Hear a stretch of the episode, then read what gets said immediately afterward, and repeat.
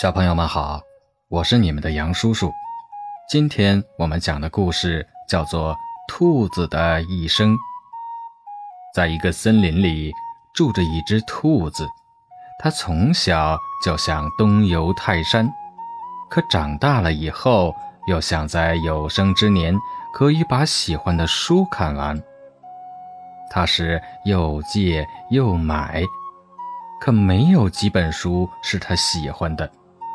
他就想，既然书我都不喜欢，还不如在有生之年把爱吃的东西吃完。于是，兔子就开始攒钱。可刚攒的好多钱，又被他买了漂亮衣服。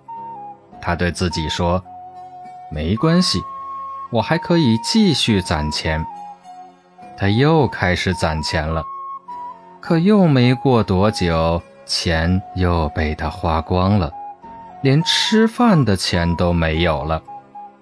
他向朋友、亲人借，可大家都说，我自己的钱都不够花了，哪有钱借给你呀？小兔子伤心地回到了家，在家里痛哭起来，哭着哭着又睡着了。在他的梦里，有一位老人说：“孩子，别哭，你们老师不是说过，干大事应该从小事做起。”说完，老人就走了。